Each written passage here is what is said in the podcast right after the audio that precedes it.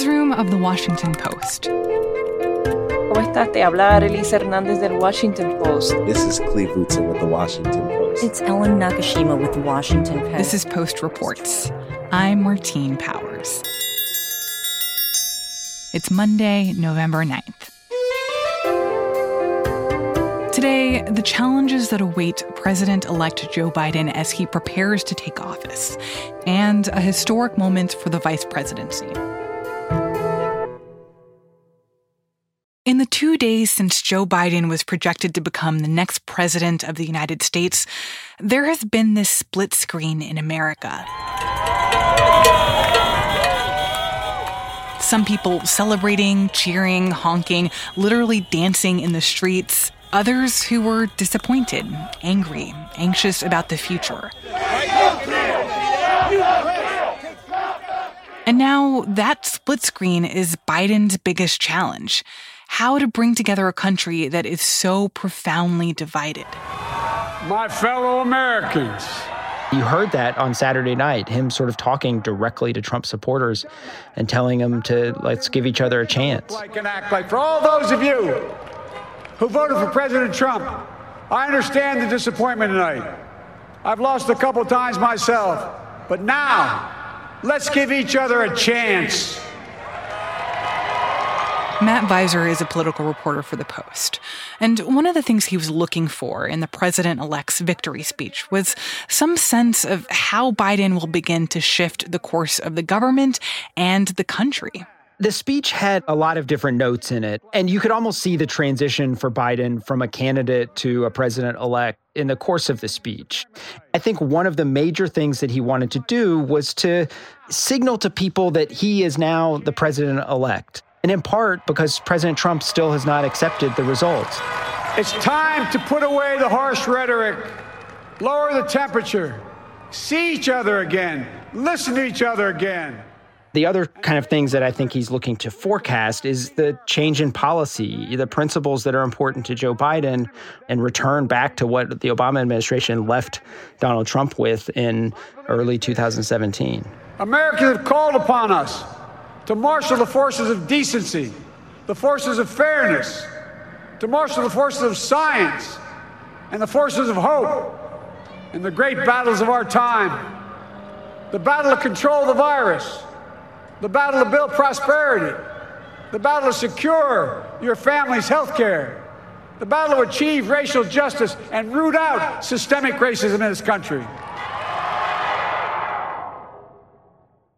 How are we starting to see the gears beginning to turn on the transition actually moving forward? So there, has been a lot of work on the Biden side for months in terms of people meeting. They have a book of all of the pledges that Biden has made during the course of his campaign to try to figure out which things to do first and how to go about governing. And that process is really picking up now. He is really moving forward this week beginning to make decisions about his chief of staff, beginning to build out the rest of his personnel staff, and beginning to think about cabinet secretaries, which those announcements probably won't be made for a couple of weeks, but that process is going to begin right now. And what do we know so far about what Biden's transition team is actually shaping up to look like? Like who's on it so far and who are potentials? So a lot of it's being run by Ted Kaufman, one of Biden's longest confidants, who's been with him since 1972, was his chief of staff for most of the time when Biden was a senator. And so Kaufman is kind of running a lot of the show. But I think the question is who else is going to come in? And that's, I think, what a lot of different groups are looking at. You know, Black Lives Matter activists are looking for a meeting with Joe Biden. Liberals and uh, you know, the Bernie Sanders wing of the party is going to be looking to see who he appoints to different roles in his transition and in his administration. And it seems like there's a lot of like reading of tea leaves here, right? That even though it's just it's a transition team, so theoretically it's temporary, that people are already trying to glean, okay, like what kind of president will Biden be? What will be his priorities? And like which people will be his priorities and that they're trying to get a signal from that just from who is appointed to these positions on the transition team. Yeah, I think it's Elizabeth Warren who has the line that personnel is policy and they view that as a big marker of who he's going to appoint to these different roles and who's going to have the prominent voices within his administration So, how anxious do you think the progressive wing of the Democratic Party is getting right now about this question of whether or not they're going to have a seat at the table? I mean, they've always been a little bit distrustful of Biden and some of his more centrist and more moderate instincts. And I think they're also nervous because Democrats didn't take back the Senate majority, at least not yet, depending on results in Georgia. But there wasn't a sort of a, a, wave of Democrats coming in, which would give Biden a little bit more space to cater to the liberals in the party. And now he's going to have to listen to the moderates in both parties because the Senate's going to be so closely divided. And you had yesterday on Sunday Elizabeth Warren tweeting and kind of framing a little bit of this, where she said, What happens next matters. In the past, efforts to build unity and consensus in Washington have too often meant turning over the keys to giant corporations and their lobbyists. We can't let that happen again.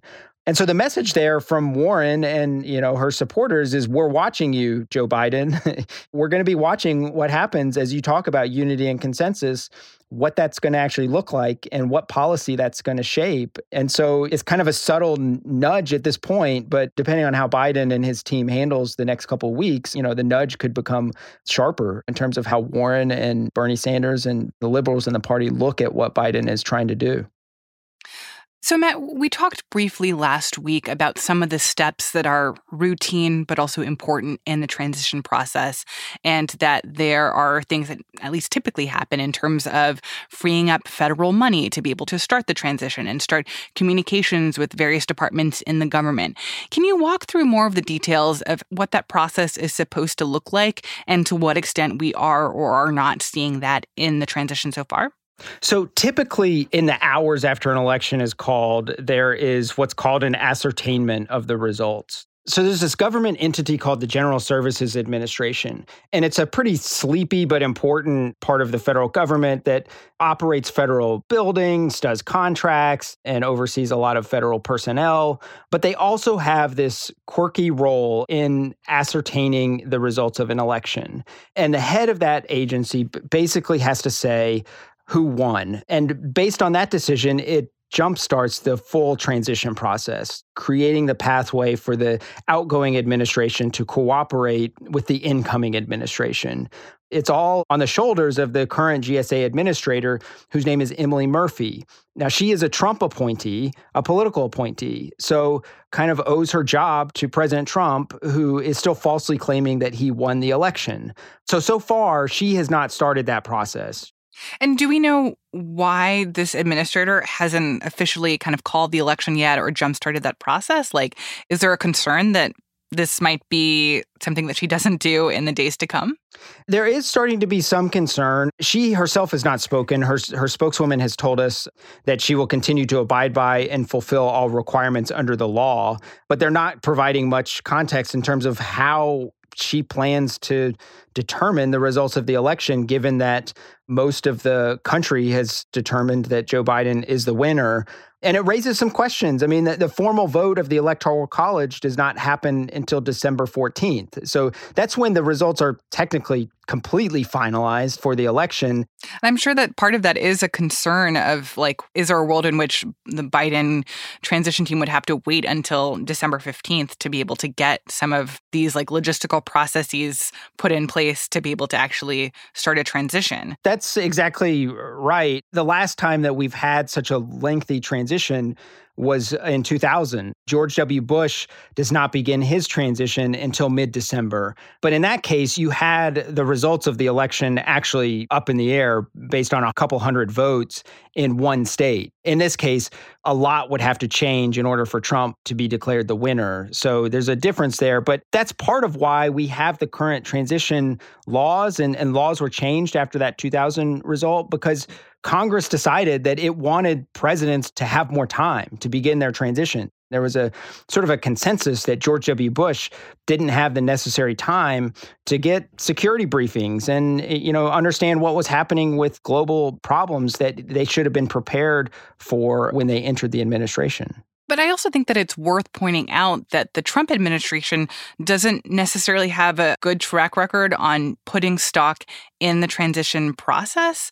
It was very widely reported in 2016 that they sort of had this kind of improvised fly by the seat of your pants attitude toward the transition from Obama to them. And all these stories about Obama officials trying to get in touch with them calling Trump Tower being ping-ponged through this building and like not actually being able to get in touch with the people that they needed to talk to about how to orchestrate the transition. So I wonder if that indicates that we can't necessarily expect that the Trump administration is going to be super helpful in this I mean, it's exactly right. And I mean, the Obama administration officials who were outgoing at the time prepared thick briefing booklets. They had office space for Trump officials to come that went pretty unutilized. And I do think that the way that the transition process is unfolding, at least so far, is indicative of the different philosophies of President Trump and President elect Biden. Biden puts a lot of faith in the various wheels of government, whereas President Trump doesn't. And so he, I think, doesn't have any in sort of this transition process. And for him, it's mostly symbolic, and he doesn't want to yield. You know, he doesn't want to admit that he's he's lost the election. And so, therefore, we're, we're sort of at an impasse at the moment.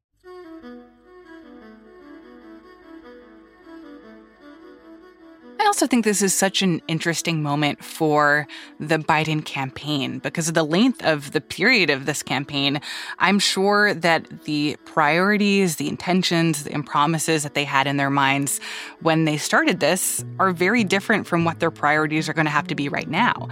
And I wonder what that has looked like in terms of having to reshuffle goals and objectives to meet this very surprising and strange moment that we're in right now. I agree. And I think that there was kind of a moment in his campaign where they went through a little bit of a reworking of his priorities and his agenda throughout the summer, where they came up with what they call Build Back Better. You know, it's a whole policy agenda that's kind of aimed at the economy and health concerns around the coronavirus. And that's really taking the prominence in all of their transition planning. And it's no mistake that the first thing that he does as president elect is today with the coronavirus task force. Good afternoon, everyone. As I said on Saturday, I'm humbled by the trust and confidence the American people have placed in me and in Vice President elect Harris. And we're ready to get to work addressing the needs of the American people. President elect Joe Biden announced his transition coronavirus task force early on Monday. Today, that work begins. It starts with doing everything possible to get the COVID 19 under control so that we can reopen our businesses safely and sustainably, resume our lives, put, our, put this pandemic behind us. And it's a group made up entirely of doctors and health experts who he said are going to help him craft health and economic policies to bring the virus under control as soon as he takes office. My name is Yasmeen Abutaleb, and I'm a health policy reporter for the Washington Post. You know, he made his almost his entire campaign a referendum on President Trump's handling of the virus and promised stronger leadership and more forceful science based leadership. So I think this announcement so soon after his his victory was called is to signal to people that this is going to be his first and immediate priority and that he is not going to wait to take office on January 20th to begin addressing the pandemic especially as we're in this really crucial deadly stretch that experts have said cannot wait until January. So, who is on the coronavirus task force, and what does that tell us about the strategy that they have for addressing this problem? So, the task force is made up of all doctors and health experts, which I think is a very clear signal that this is going to be a science based approach, which is, of course, a, a, contrast to what President Trump has been offering the last several months, where the economy and economic considerations have really been the top priority. So, you have a pretty diverse set of people. You know, just among the co chairs of the task force is quite a bit of diversity. You have Vivek Murthy, the former Surgeon General under President Obama. You you have David Kessler, who was an FDA commissioner under Presidents George H.W. Bush and President Clinton. And you have Marcella Nunez Smith, who is a doctor at Yale, whose research focuses on health disparities and health equity. So I think even just the co-chairs and then the, the rest of the task force is quite a diverse makeup is a signal that not only are they going to be looking seriously at the most pressing issues related to the virus, but also its disproportionate impact on people of color. And what do we know so far about what they intend to propose and what they can actually do to get the pandemic under control? Well, I think one thing to make clear is they're not going to turn an aircraft carrier on a dime here. This is a really, really difficult problem they're confronting. We're at more than 100,000 cases a day right now. That's only expected to get worse over the next several weeks. And on a lot of days, more than a thousand people are dying. So they're inheriting the worst crisis since the Great Depression. And of course, you have the economic crisis on top of that. So, I mean, we know that Joe Biden's priorities are to massively ramp up testing. Um, you know, experts are saying we need about five to 10 million tests a day. Right now, we're at about 1 million, maybe a little bit more tests a day. They have a $25 billion vaccine distribution plan. They want to address shortages of personal protective equipment. And I'm sure we'll see more come out as this task force, you know, really gets going and studies the problems and the current response. What do you imagine will be some of the major roadblocks that this task force will be facing?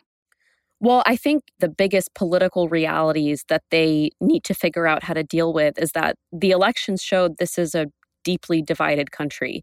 You know, more than 70 million people voted for President Trump. The victory was pretty narrow in a lot of states. So you do have more than 70 million people who voted for, you know, President Trump's approach to the virus, which was to really loosen restrictions, to in many ways downplay the threat or who don't see it as as big a threat. Um, and I know that one of the things that is most important to them is to try to get everyone in the country to start wearing masks. We could save tens of thousands of lives if everyone would just wear a mask for the next few months. Not Democrat or Republican lives, American lives. So please, I implore you, wear a mask. Do it for yourself. Do it for your neighbor. A mask is not a political statement, but it is a good way to start pulling the country together. So, is there a world in which Biden would put in place a national mask mandate? And if so, what would that look like? And to what extent would we expect that Americans, especially Americans in red states, would actually listen to that? I think President elect Biden sees the most effective way to get to universal masking by calling Republican and Democratic governors through the transition, which we know he plans to do, and convincing them, if they haven't already, to issue statewide mask mandates. I think he sees it as much more effective if people are hearing this from their state and local leaders, as opposed to a big federal mandate, which obviously millions of Americans would be hugely resistant to and not only that, state and local leaders have much more authority to actually enforce a mask mandate because so much of this is dependent on the willingness of state and local officials enforcing it and actually making people do this. That alone is going to be really difficult. You have to change a lot of people's minds about how big a threat this virus is. And so much of this, until a vaccine is widely distributed, which is still several months away, if not longer, is dependent on changes in individual behavior. I want to also talk about the role that a vaccine plays in this. We had Pfizer, the drug development company, announcing today that they have a vaccine that they believe to be more than 90% effective. So, with a potential vaccine solution on the horizon, what role will this task force and will President elect Biden play in that vaccine actually becoming a reality for Americans? You know, when I spoke with people even before uh, we were near election day, Biden advisors knew that one of their their biggest challenges right out of the gate was going to be distributing a vaccine that could be authorized by the end of the year. And that's looking more like a reality today with the announcement from Pfizer that their vaccine candidate had more than 90% efficacy compared to a placebo, which is obviously great news. You saw their stock soar on the news. It's a really historic scientific development. There's never been a vaccine developed with this kind of speed.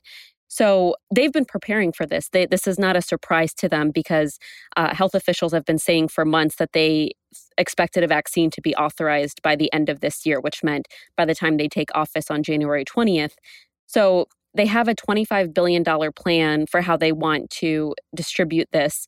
We also reported that they're going to start negotiating with Congress for the end of year bill and for stimulus uh, negotiations to get money for their priorities. So I mean, right out of the gate, this is going to be a huge logistical challenge for them. How do you think President elect Biden and this task force are going to navigate potential obstruction from the Senate on coronavirus relief bills and things that could help funnel the money where it needs to go in order to be able to put some of these strategies in place? Yeah, I think it's really important to note that while they do have very ambitious plans, there are political realities they have to contend with. You know, we see them already saying they're going to take a more aggressive posture in negotiations through the end of the year, sort of modeled off the Bush Obama transition in 2008, where the Obama transition did negotiate, uh, you know, with Congress during the transition, so that when they took office in 2009, they had money to begin immediately addressing the recession that the country was in. That's sort of the model that they're looking at for this transition as well. That you negotiate some priorities with Congress, you take a more aggressive posture, and try to get money for some of your priorities, so that as soon as you take office, you can begin implementing them. You know, experts I spoke with noted that there's only so much you can do within the agencies. But is that actually going to happen? Like, is there a sense that there is some receptiveness in the Senate to essentially give Biden a bunch of money to solve this problem? I think the amount of money is definitely a big question right now. But Senate Majority Leader Mitch McConnell did say just a couple of days after the election that he wanted to pass a stimulus bill before the end of the year. I'm sure, you know, they'll be far apart on how much money they think is needed for things like testing and vaccine distribution and personal protective equipment, but there does seem to be room to negotiate. And, you know, thinking about what you said before about how divided Americans are about coronavirus right now, I think that embodies so much of the challenge of this problem and really many of the challenges that Biden is going to face when he gets into the White House. That that COVID is something where he's having to negotiate with the Senate, it's something where he's going to have to negotiate with state governors, but also like really changing the personal behaviors of so many Americans, so many of which didn't vote for him. And it feels like this more than anything else really embodies how hard it will be for him to govern in such a divided country. I think you're right. I think the way he needs to address coronavirus and convince people to change some of their behavior really is emblematic of a lot of the challenges he's going to have to undertake in his presidency the election was was obviously bitterly fought you know a lot of these states were extremely close and the other challenge is that president trump is still not conceding the election so there will be a large number of americans who simply refuse to accept the result and president-elect biden needs to find a way to convince them that they should listen to him. You know a lot of what they've talked about is modeling good behavior giving speeches having a clear consistent federal message on the virus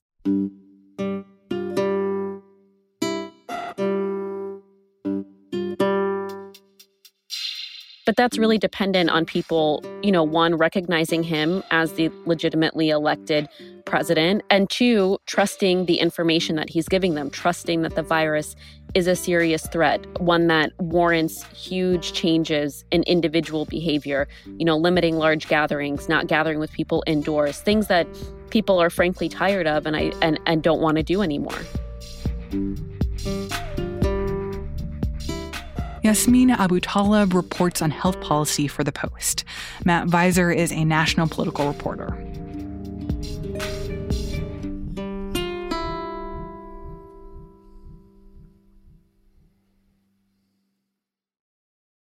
And now, one more thing about Vice President elect Kamala Harris.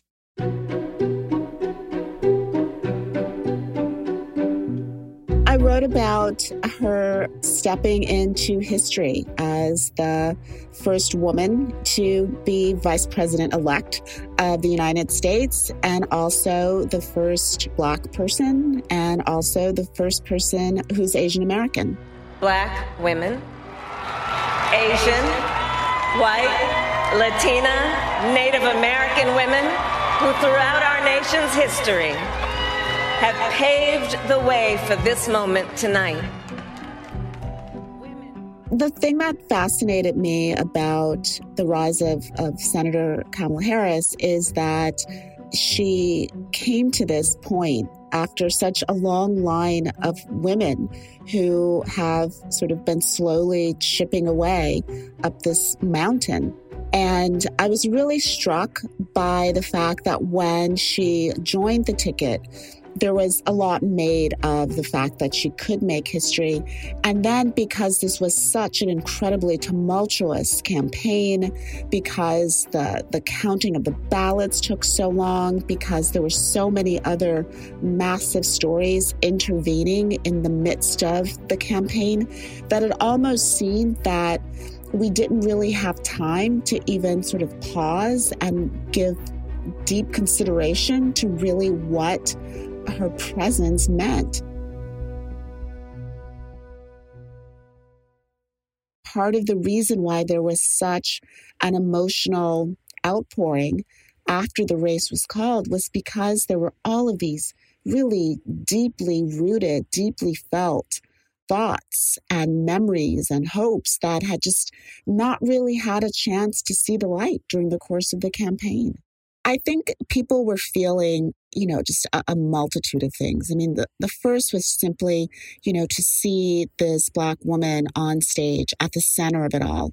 And so much conversation had gone into the fact that Black voters, particularly Black women voters, have been the bedrock of the Democratic Party and were so influential, in particular in this race. And to see her standing there there was incredible amount of just vindication and celebration of all the hard work that Black women do and don't receive the credit for, aren't acknowledged for. Women who fought and sacrificed so much for equality and liberty and justice for all including the black women who are often, too often, overlooked, but so often prove they are the backbone of our democracy.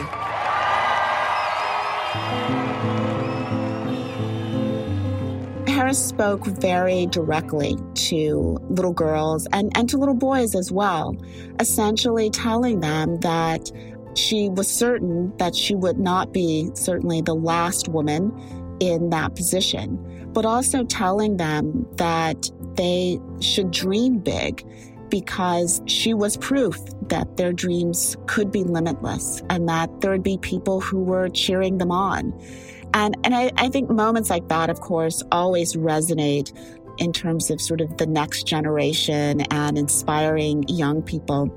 But I think it was equally as important that she was speaking to, you know, her peers and, you know, and to women who are right now in the midst of their careers. It really is groundbreaking. And you don't stop needing that sense of encouragement of what is possible just because you know, you've moved into your career or graduated from college. I think you, you always need those reminders. Robin Givhan is a senior critic at large for The Post.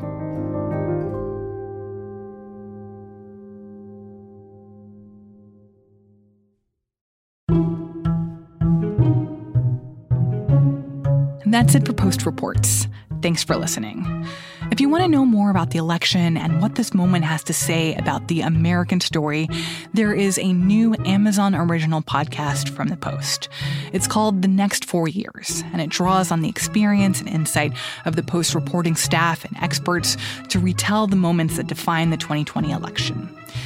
In this series, reporter Eugene Scott tells the story of how we got here, and he unpacks what the outcome of the election means for the future of our divided country. You can listen to the next four years from the Washington Post for free, exclusively on Amazon Music. I'm Martine Powers. We'll be back tomorrow with more stories from the Washington Post.